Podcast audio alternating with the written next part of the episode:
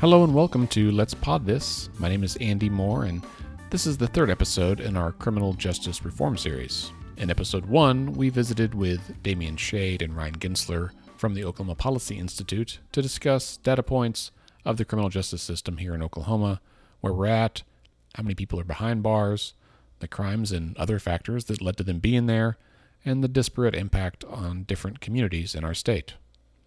In episode 2, we spoke with criminal defense attorney Brian Jones to dig a little deeper and to get a personal feel for what it's like for someone to interact with the criminal justice system for the first time. Using the example of a simple drug possession charge, Brian walked us through the fines, fees, and faults of our current criminal justice system.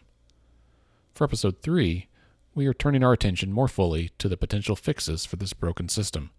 We're joined by Oklahoma State House Representative Garry Mize to discuss recent ballot measures such as State Questions 780, 781, and 788, as well as some other bills that are being discussed by the state legislature. Now, this will be the final episode in this mini series. Next week, we will begin our next podcast series on the topic of gerrymandering and redistricting. It's legit fascinating and admittedly somewhat frustrating. We have some great guests from both Oklahoma and other states to help explain how our democracy got so messed up and what we can do to fix it. But more on that later. For now, let's hear our conversation about criminal justice reform with Representative Garry Mize.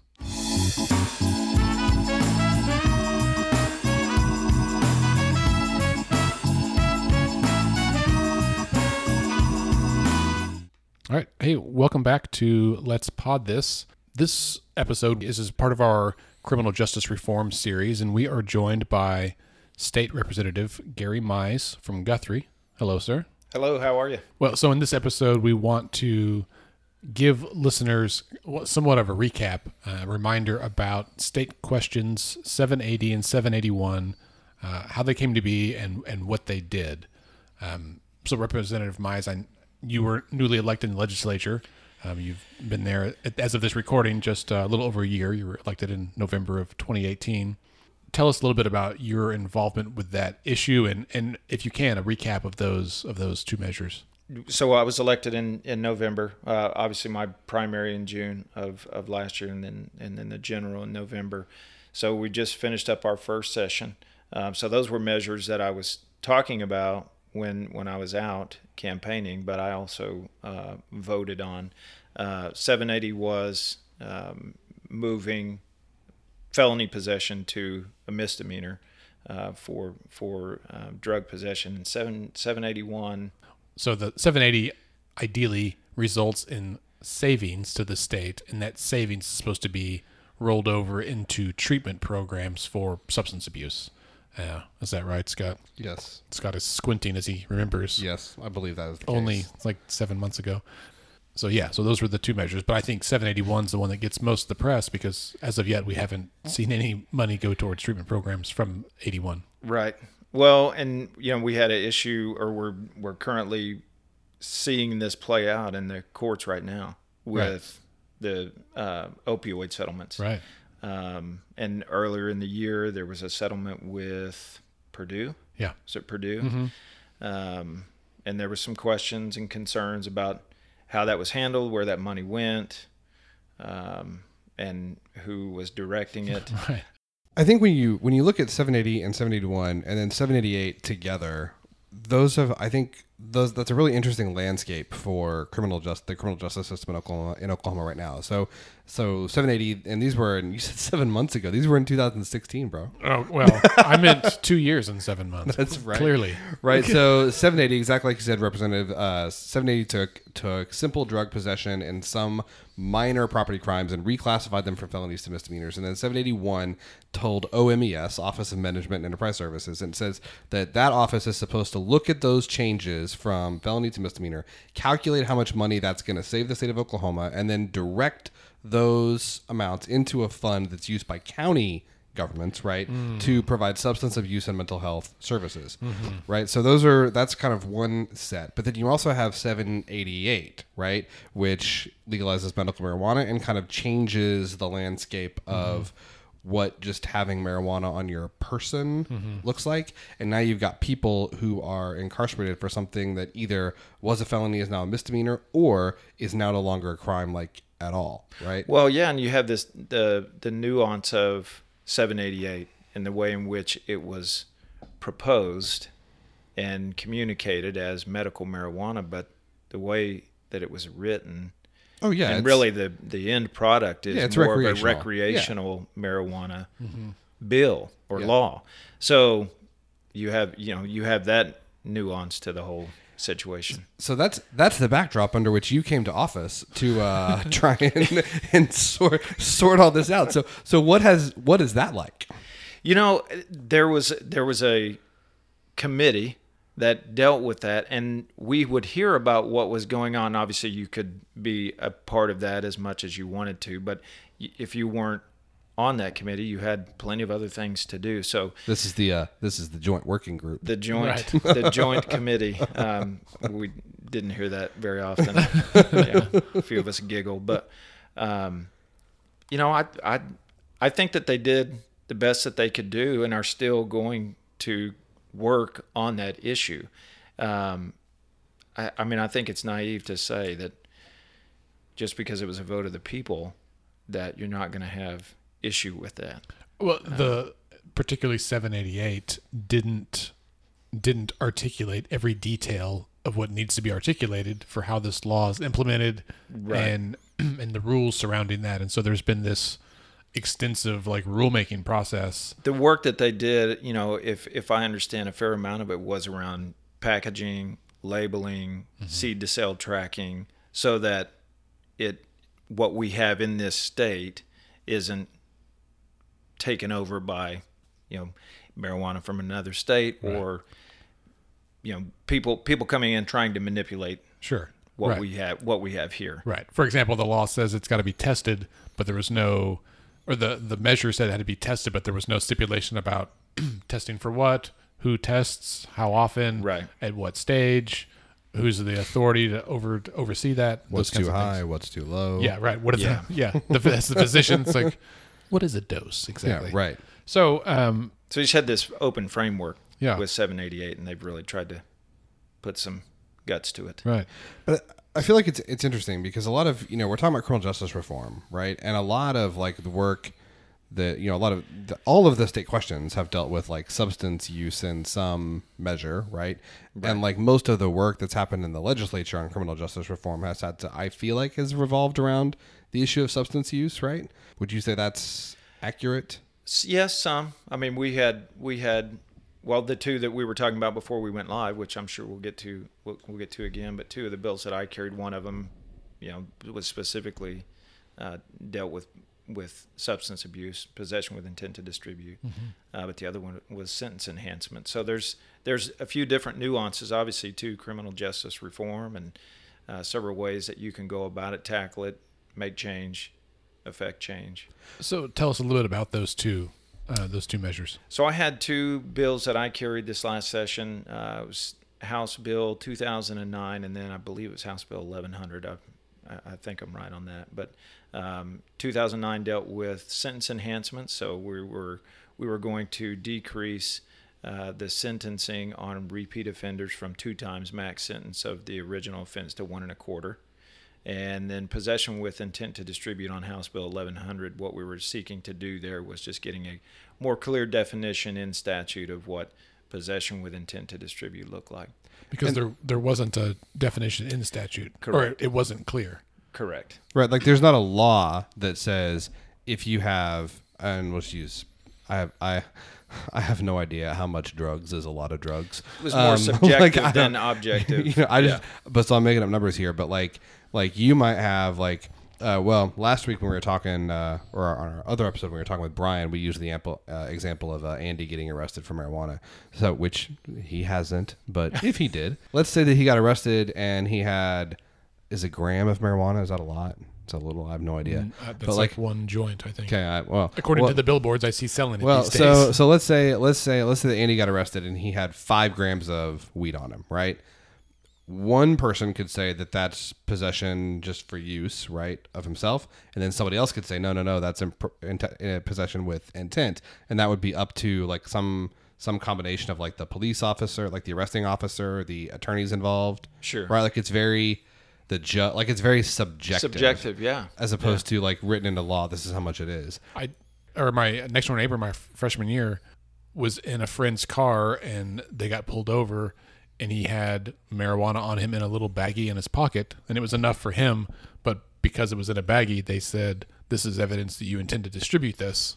And he was like, "No, no, I just I just don't keep loose weed in my pocket, you know, like and and so it enhanced his charge. Um, Yeah. and um, even then, I mean, I was you know 18 and didn't know anything, and I was like, that doesn't seem fair, right? Like, how do Well, and if if you have not walked a mile in those shoes, then you don't think about those things. So when I was presented with this bill, it wasn't. It was actually one that I took over uh, mid session, but so I had to I had to kind of get read up on it really quick. And there's still obviously more to learn. But if you have not walked a mile in those shoes, you're learning every everything from scratch. I mean, I just didn't know what all was involved with that. So it's a, um, a measuring device, baggies, the actual uh, drug or substance itself, and then several other factors. So when we talked about what they were trying to do was just get a clear, more clear definition in statute of what that looked like.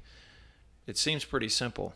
And we were talking about that too before. Sometimes it sometimes it is and sometimes it isn't. and the and the it matters right because the difference in punishment right is is significant right like the difference in Yeah. having having having weed on you because you're gonna smoke it and then having weed on you because you're gonna sell it to people or cocaine or whatever the case may be like that's a marked difference in terms of how much time you might spend behind bars etc Well, yes, and and um, and I understand that. I think most people can understand that, right? I'm doing harm to myself where I intend to do harm to others.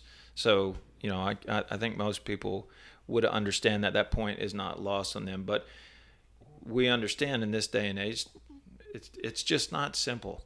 Um, Yeah. So you you need, I think, you need that clear clear definition. Totally. I mean, because my point would be if we're looking at if it's a sentence of two years versus a sentence of 10 years, I mean, we should be really clear about what causes you to get a sentence of 10 years. Like, there should, to me, there shouldn't be that like subjectivity of like, well, maybe it's this much or maybe it's this much. especially if we've identified in this state that um, we're leading in a metric that we probably Sure. shouldn't lead in. Right, sure. Um, you know, I I didn't go into this session really with much of an agenda other than I wanted to try and help and do some good. Um, but being a new legislator, uh, I wanted to observe and pay attention and figure out what my lane was. I heard that as a piece of advice from a number of different people. But criminal justice reform was something that sparked my interest and caught my eye from a couple of perspectives. One, you know, just the way in which I was raised and I believe now and try and live my life. It's an opportunity for us to reunite families if we can get it right, right, and offer these individuals uh, a second chance, a hand up, not a handout, um, but get them the help that they need from Yeah. a mental health standpoint or substance abuse standpoint. But from a fiscal standpoint, and what I've done in the private sector, you know, when we look at someone's individual financial plan, we're looking at money coming in and money going out. Oftentimes, if it were just an issue of the money that they had to create income for when they're voluntarily unemployed, they didn't have any expenses, money, mm-hmm. you know, then money going out, then we could create a retirement plan for you. But a lot of times you stub your toe on the fact that you have expenses that exceed the income you can generate. Well, we can only do so many things to create revenue without taxing, which nobody likes that, Right. Right. Um, well, I need to take a look at my expenses as well, um, and so it's a matter of am I willing to do this together with people that don't look like me, that maybe haven't lived like me, that come from different experience and background? Am I willing to make some concession and see if we can figure that out? Right. So as we, I think this last year, once these laws were passed and they're being implemented, uh, as Scott alluded to earlier, there's just the realization that, hey, like this stuff has changed from how it was three, four, five years ago, right? That that there are now people that are in prison because they they were sent there for a crime that is either no longer a crime or the punishment for that crime has decreased dramatically. And as we look at our state being the top incarcerating entity like in the world, right? So how do we and our and our DOC facilities being um, oh in terrible shape. Yeah, yeah. just you know overextended uh, in every way. It's like, well, every here's way. a way to relieve some of that pressure on the on DOC, but it's not as simple as just like going down the roster and just letting folks out. Like there's there may be some of that, but there's a lot of enhancements and things that complicate and muddy the waters. So, what did you see this year, or where are we in this effort to make things like retroactive? I think well, this is what this is what I saw. This was this was my experience. So um, we were talking about how new the legislature is. Right. Um, I think 80, 85 percent yeah, it's has four years or less. So yeah. there's some institutional knowledge that yeah. is that is just not there. Right. Um, not that it won't come back. Yeah. Um, but it's just different.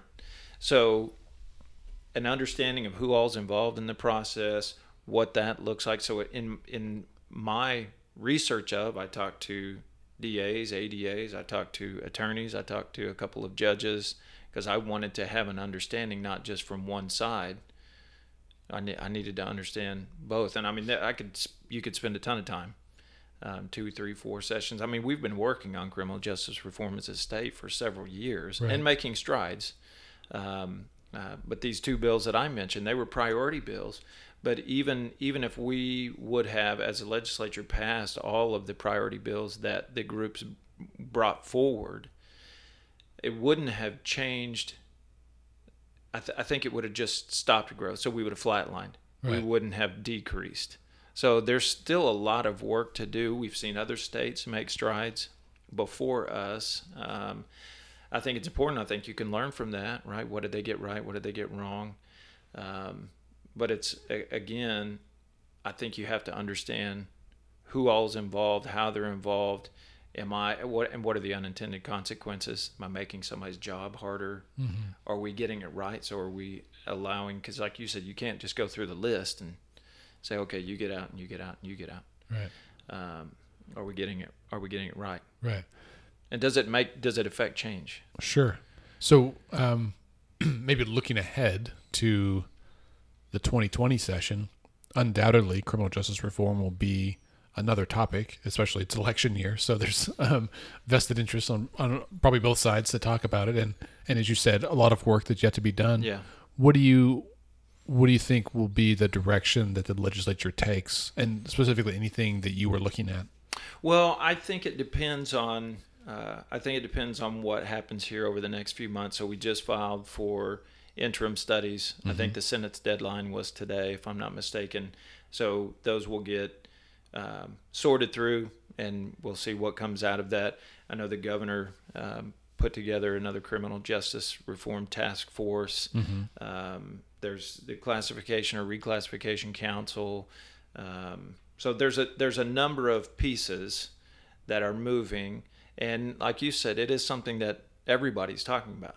Right. You know, traditionally speaking, that wouldn't be really uh, or get a whole lot of play on the on the Republican side. Sure. Um, some, but it, but over the last few years, it's continued to gain in popularity. You're hearing it not only at a state level, but on a national level that people are talking about criminal justice reform. And and you see, of course, you see the stories. You always see these stories, the feel good stories of somebody that um, is getting out and, and, doing good in society and mm-hmm. being reunited with your family. I think we can do that a lot. You know, I think there are many opportunities for us to do that. Yeah. But I think I th- I believe it important also that we, when we're talking about this criminal justice reform and reuniting families and uh, relieving pressure points on um, our our corrections facilities am I am I really helping people so that they have an opportunity to reintegrate back into society? So providing housing, jobs, you know, an opportunity for them to success because a big part of that, especially if it's addiction, is I'm not going right back into the same situation that I left or landed me in this situation. Um, and then you've got the whole debtor's prison issue and bail and you know, all of that. I mean, Yeah. there's there's a number of different plates that are spinning there. That if you can do it right and you get everybody in the room, or or some legislators that really understand how it all works together, or or they work together well enough, You know, I think, I think you can do it holistically. I think, I think, yeah, I, I agree. I think one of the things, and this is something that you know we were talking about beforehand, that you definitely kind of ran into this year. It sounds like you know you had two bills, uh, priority bills, worked on them, right? They uh, they got through the House, they got through the Senate. There was Senate, there were some changes made. You know, ultimately, neither of those ended up getting signed into law, right? They did not. They're live rounds, ready to go. for for next because you know we're, we're for for those playing the home game just a reminder uh, this is still the 57th legislature so we've had one session we'll have the next session of the 57th legislature so bills that were you know that didn't make it through this time depending on depending on some kind of nuances of the rules of the legislature they can come back uh, they can come back and be heard again and kind of go through the whole process this next time around in uh, starting in February. But what do you think? I mean, because you're right. You know, like people are talking, people on the left are talking about it, people on the right are talking about it. Um, criminal justice reform is a big issue right now. But here we have two bills that kind of went through the whole process that are good bills that couldn't get there. Sometimes it seems like everybody's on board. I mean, hell, the 780 retroactivity was a that almost happened with 780 retroactivity, right? Like, Yeah. every everything was looking good, and then it was like the last week of the legislature, and it was on the calendar, and then it wasn't, and then the Senate goes to recess, and then there's a caucus, and they come back, and there's a vote, and there's no debate, and they pass it, and it's done. And it's like, holy shit, what the hell happened, right? like, you know, like you know there was right, Politics like you know there was some stuff going on behind the scenes. Um, but sometimes it seems like even when everybody's on the same page, everybody wants it to get done, and you get everybody in the room. Like there's reasons that it that it still doesn't happen. So I guess where I'm kind of leading with all of this is number one, just as a, a freshman, was it surprising to you to see some things play out like that, right? Like to see bills that you've worked on and that you know have broad support not quite get over the finish line. And do you think that the political will to move forward on some of these things maybe is going to be there in the next session of the 57th? I I believe so. I believe it is. Um, I, and I alluded to the newness of the legislature, and and um, you know that we we have that same newness in the in the governor's office. Um, good governor, I think, doing a good job. Popular, um, made some good calls and some tough calls. Um, you know, history is always the judge of good and bad. I'll, but- I'll say I'll say bad. You don't have to say bad. Yeah. I'll say bad. He made some good calls and he's made some bad calls. like like we all do. right. Yeah. Yeah. everybody, just everybody same thing. does. Sure. Same thing. But I, be- yeah, I believe so. I, I, I- I think that, but you have to find your voice, right? So one of the things that I saw, and you, if you look at the bills and you look at the percentage of which of them are amended uh, amendments to existing statute and which ones are new, you know, m- huge percentage of them are amendments. Yeah. And it's taking care of unintended consequences one way or the other. Sure. So when you're talking about a subject like this, maybe it's a little heavier. Sure. Um, there's more on the line. So, Sure. uh, but there's more on the line both ways, right? If I get it right or wrong. Yeah. You know, somebody I'm either reuniting somebody's family and changing that family's life forever because you know somebody's back in the home that hadn't been there, uh, learned from their mistake, or I'm letting somebody out that you know doesn't need to be out.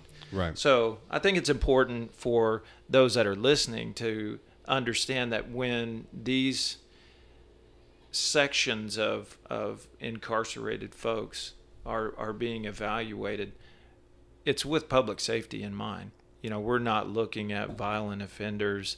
Um, now there's there's there's some of there's there's still work to do there Sure. with the classifications Yeah. of, of some things in in Oklahoma, which that was kind of a surprise to me, but Yeah. violent and nonviolent.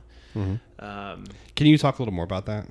I'll speak generally Yeah. about it, but you know, domestic abuse and strangulation, nonviolent Right. in the state of Oklahoma. even Okay. though it's clearly violent. And well, I can't and- think of any more violent Right. than to look you in the eye while I'm strangling Strangling, you. right, yeah. yeah, I- that seems pretty violent. You know, I'll be honest. So uh, I didn't know that.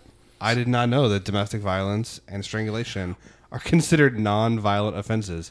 It is astonishing to me. I mean, Well, I wouldn't. I, I don't want to say domestic violence as a whole. Okay. I was just in the realm of domestic Okay. violence. So Yeah. if I okay. right, if so two things one as a note about this in the legislature is that former representative scott biggs right who is i mean in many ways like i would say the champion of criminal justice bills not reform bills necessarily but he was a former da and was a very law and order guy um, he the reason that he opposed so many from what I've been told by former legislators is that the reason that that Biggs opposed so many uh, reform bills is because of things like this. He was like, "Listen, Yeah. we can't do it because this is classified classified incorrectly, and if we say all nonviolent things, that means You're going to let some violent people out of prison, right." And Right. and and I was like, "Oh," and but I was like, "Well, why not change that one issue?" And that issue, like strangulation, is in like 80 something different statutes. And so it's like, and we have a single subject rule. And so it's like 80 bills would have to be dedicated to change it everywhere. Um, and that's a very tedious process. Right? yeah, it is. So, so, yeah. it, I didn't know that either, though. When when you get when you get into it, and then somebody, so you think you're going to move forward, right? Mm-hmm. Then somebody comes at the last minute on the way to Right. the floor, on the way to Yeah. committee, Yeah. and they say, "Hey, I don't know if you knew this, but You're like, picked a- strangulation you is picked a hell of a time to tell yeah, me. right?" Yeah. So, This would have been super helpful a week ago. yeah, yeah. Well, and so just well, a- and that's a tactic sometimes. Sure. that's true. You know, but And just this is not a fun fact, but a fact is that I'll say it this way: if a man puts his hands on a woman's throat even once, like whether it's just on her throat or like actually trying to choke her, that woman has like it. I'll get the number wrong. It's like a tenfold Right. increase in the chance that she will that die. she will actually that he will come back and, actually murder, murder, her yeah. at some point in her life. Yeah, I heard that too. Um, we should. There's some folks that that are dealing with like domestic violence stuff, and and rates in Oklahoma are super high, particularly female deaths from Right. that. And when Right. I listened to, I think Scott Mitchell had a podcast about it, and they were talking about it, and I was just floored. Yeah. it's through the it, it's through the roof, Yeah. and it's scary. So to go back to that point, I mean, I think it's you you got to know that, and, and because you don't want that unintended Yeah. consequence on your Right. hands. Um, nobody does, and I don't say that. Like, I mean, Right, I yeah, mean that's yeah. in all seriousness. So, um, that's the that's the depth and breadth of what you're doing there. I do want to come back and say not, and this is not even not even like a chat to something you said, Andy, about uh, Representative Biggs, and like that he's a very like law and order guy, and I obviously know what you mean by that.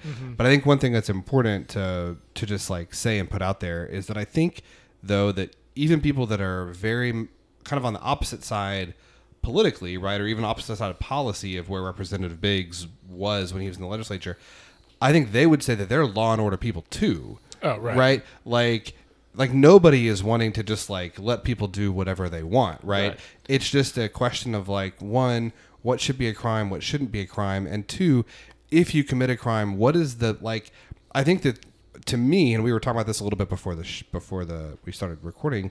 Like a lot of this is getting at what is the fundamental purpose of the criminal justice system, right? Is it to punish? that's a the- good Is question. it is it to Yeah. punish the offender? Mm-hmm. Is it to protect society? Mm-hmm. Is it to protect the offender in some cases? Like, is it a combination of all three? Yeah. Like one thing that's really instructive to me, I think about this a lot, is the word penitentiary. Right. So, anybody know where the first penitentiary was built in the United States? No, but I believe you're going to tell Yeah, us. yeah. So it was in so it was in uh, so it was in Pennsylvania, and it was the first time that they'd ever used the word penitentiary. And they it's now I forget the name of it because it was closed in like 1978 as a like absolutely notorious prison that was holding five or six times what it was built for. But at the time that it was built, it was a state of the art facility that had like very like big, spacious, well lit rooms for inmates. Um, it had kitchen facilities. It had classrooms.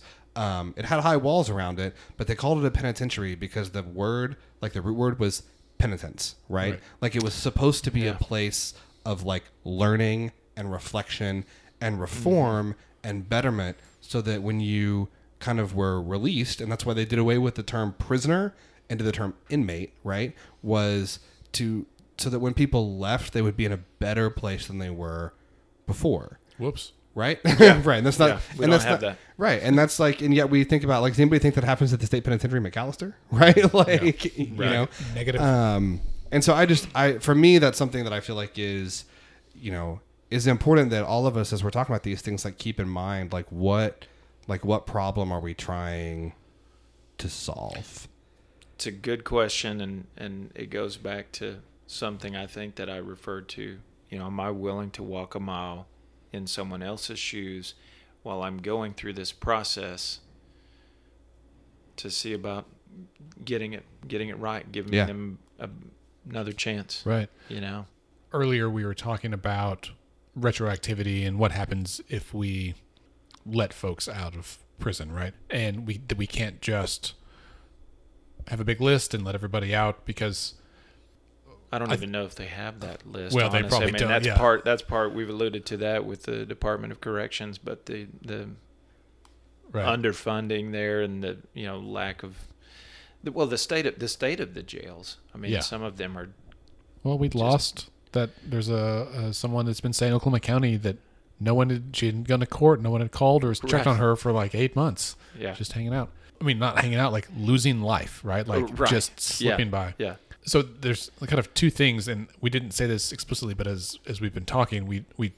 we said there needs to be a mechanism, a review, a process by which this retroactivity is implemented, so that people are released and discharged from prison, and and whatever happens with their records, like expungement or whatever has needs to happen, happens in a thoughtful manner for a couple of reasons. One, um, to make sure that we don't unintentionally release folks that that society or that the system deems that they need to be in there, right? So, violent criminals or people whose crimes were legitimately the reason they're there. We need to make a plan for when they get out of where they're going to live and how they're going to get reintegrated in society. And back in the 60s, 70s, when the model in the United States shifted away from these mental health institutions, right? We had a bunch of asylums that we would lock people up with mental health issues.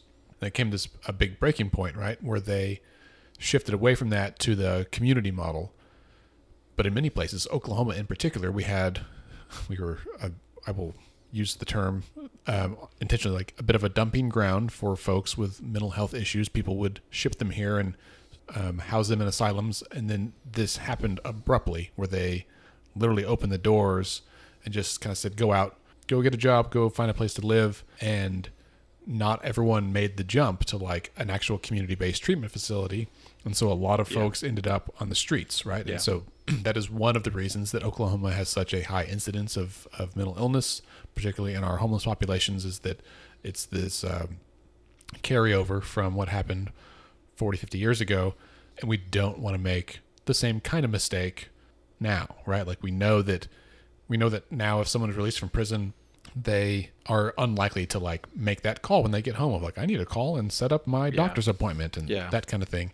And so we've got to have some foresight, and at least make uh, an effort to make sure that they get the right connections. Well, would they would they make the call if they had health insurance, if they had access Right, to care? I mean, all of this, right? Because we we're ta- we're going to be talking about Well- Medicaid expansion Right. this next session. Well, and I think there's things that are Right. even. I mean, that's a fundamental, right? Like that's fundamental. Like, would they make the call to health insurance? But like, let's just say somebody who's been in prison for, let's say they've been ten years, right? So it's 2009. So they were incarcerated in 2019. They get out, or 2009 they get out, right? Like the way you access information, like how you contact your doctor, Oh yeah, has Yeah. changed fundamentally in the last 10 years. And 2009 it had changed fundamentally in the 10 years before that, right? Like, I mean, nobody was using phone books 10 years ago, right? But even the internet is different. It's a different place than it was 10 Sure. years ago, right? Like, apps, Absolutely, yeah. apps didn't exist 10 years ago, right? Like, you couldn't send a message to your primary care doctor through the healthcare app on your smartphone. Right. Like, that wasn't a, that wasn't Yeah. a, that wasn't a thing. I think, especially in today's world, as fast as technology changes, like how we do things, right? Like we talk about Twitter and Snapchat and Facebook like they're just part of life, but none of those things existed. I'm dating myself, but like, and you too. Uh, Yeah, no, like. No, you're none, right. none of those things existed when I was in college Oh yeah. right? Like smartphones, smartphones weren't a thing until I'd been out of college for two years. So for someone who's been incarcerated for ten or fifteen years, You've like missed out on. well, they don't they don't they don't have like they're missing a like fundamental skill set. Yeah. Right. Like if you were incarcerated in 1980 and you got out in 1995, there was a whole bunch that changed, but you still looked up a phone number in a phone book Right. right? Like you still had a quarter, a quarter still worked in a payphone. We've kind of undergone this like fundamental shift in how you access and use information. And if you've been in prison for really even part of that, you've missed a lot. So to give a, a real life example from here in Oklahoma to illustrate your point, uh, so I work with, uh, as our listeners probably know, like work with people with uh, HIV and AIDS, Okay. and as they cycle in and out of the criminal justice system, our grant program, our federal programs can help them if they're at the county level because they're still personally responsible for the cost of medications. And once they move into DOC custody, DOC is responsible for all their health care, right? And we've got we do telemedicine, so we can like keep them in care. They can get their medications and all that, which is the key to surviving. And then once they're discharged, they typically they used to get a few months of medications. Now it's they might get 30 days, usually 2 weeks of meds, and then like a phone number. If we're lucky, we've got we know their discharge date and they've got an appointment with us, but more often than not that's not the case. So they'll be discharged from prison in some other city, right? Like they will get- get out in Granite and then have to find a way to get to Oklahoma City with their relative or friend and even if they have an appointment, they don't necessarily know where the clinic is or how they're going to get there. They don't have a car. Um, they can't call us. They don't have a phone. There's not pay phones to like go find to call and say I can't make an appointment. So they they miss that appointment. There's a no show. They don't have medications, and so we have this big gap where folks get out of prison and then get off their meds, and they may feel fine, but the the virus starts taking hold and they start getting sicker, and it's like a I've been doing this for ten years. Tomorrow is my ten year work anniversary, and it, I met the guy at DOC that handles this when I first started, like the first week, and ten years later, he's still there. I'm here, and nothing has. It's arguably gotten worse because we lost some grants that helped with this, and so people then get out and don't have the resources to connect for healthcare that they need. And this is a public health issue. You're on the public health committee, aren't I you? I am on the public health committee. You know, their viral load goes up, they become more infectious, and whoop, this is how we get more infections. And so, Well, and if they go we- back into the system and they're incarcerated again, Yeah. then they're more costly. So it's roughly twenty. It's just over twenty thousand dollars a year to keep someone incarcerated. That's for a healthy individual. I've seen numbers as high as sixty thousand on an annual basis for someone with the hep- hepatitis. yeah, yeah, It's really costly. yeah, So it, it I think it's important. I think it's imperative that we get this right, that we're um, focused on it, um, that it's a priority. Uh, the reintegration in, back into society. I mean, we've talked about a couple of those. We we actually passed a bill. Um, it was a bill that I ran for. It was a request bill from City Care, and what it did was it allowed for a landlord of a facility a residence mm-hmm. that had been purchased with the affordable housing tax credit right. for them to be able to rent or lease to someone with a prior felony conviction. Oh, right. Because even that association would would hurt the person that, that had the, the Right. place. Yeah. Right. So if you talk about we've we've identified folks, now we're going to let them out, we're uh, you know, and Right. release them back into society. Maslow's hierarchy of needs starts over. You know, I got to have food, water, and shelter. That's one of those things. Like, I have you know friends and some uh, family that have had past felony convictions, and they are good people, and I wouldn't think twice about letting them stay with me. But if I received a portion of my housing like through this program, I couldn't do that because I would Right. jeopardize my own housing, Right. and we end up like perpetuating this problem in in families and keeping folks down. And I think a lot of people don't don't know that. I mean, Yeah. they don't they don't realize that it's set up that way. And again, I think sometimes it's unintended consequences, but do we have a group of people willing to look at it, address it, fix it, make it better? Right.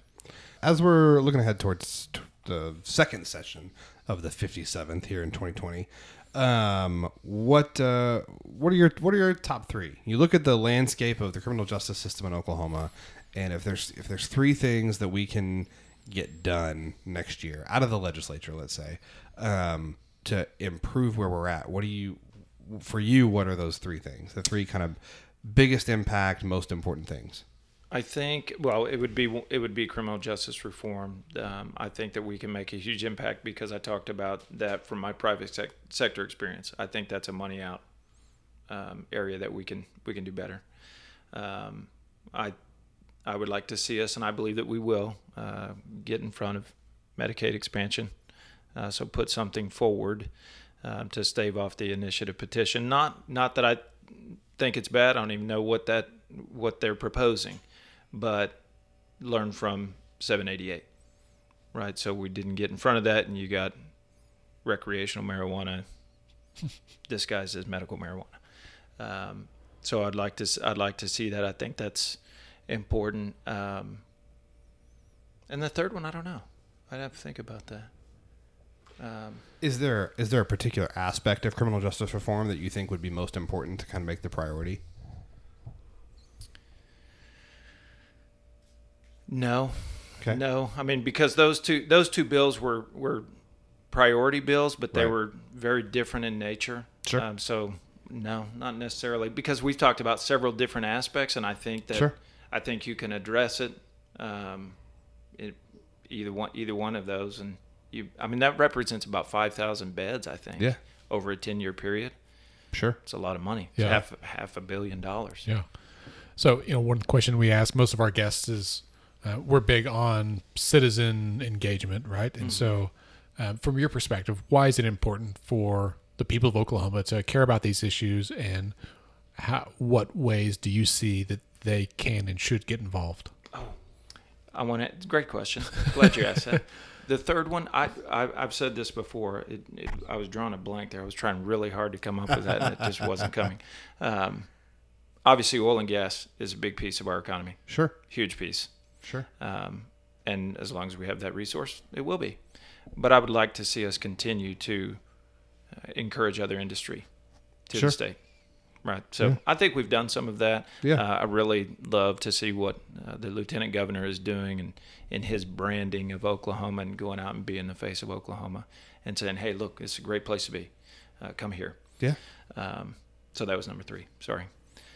And you're going to have to repeat that That's question. okay, no problem. Uh, so, you know, one of the things that we really care about is citizen engagement and helping yeah. people get involved. So, uh, from your perspective, what do you think? Why is it important for folks to be engaged in the discussion of criminal justice reform, and and how do you recommend people get involved?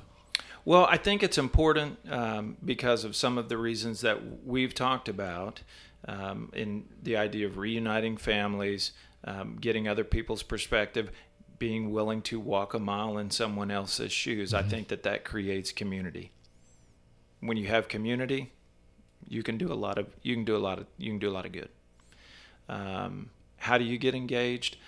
There's a there's a number of different ways. I would I would go and, and check out Oklahomans for Criminal Justice Reform website. Um, the interim studies follow those um, on the legislature's website, so they should be posting those which ones got approved and, and the schedules, um, and come sit in on those. Yeah. you know Yeah. you can you can do that. Yeah, people. So that's a this is a good reminder that as we move towards the fall and these uh, well, the later part of the summer and into the fall, um, that as these interim studies occur, they they are usually streamed on the legislature's website, oklegislature.gov, um, and depending on which chamber, it'll be on that chamber's site. Um, but you can also go visit. You can sit in. go yeah you can go and, and be a part of the meeting so you can listen to it live but you know i was asked earlier today um, with the, the first podcast that i did for the day the lady that was asking the questions she we talked a little bit about criminal justice reform and she said hey i would like to be involved Yeah. and i said i'll email you when we get the schedule and come see us Right on. you know Excellent. Representative Mize, thanks for being here. Thank you. Thanks for having me. Sure. We appreciate your time. Thanks again to Representative Mize for his time and our previous guests in the series, Damion Shade, Ryan Gentzler, and Brian Jones.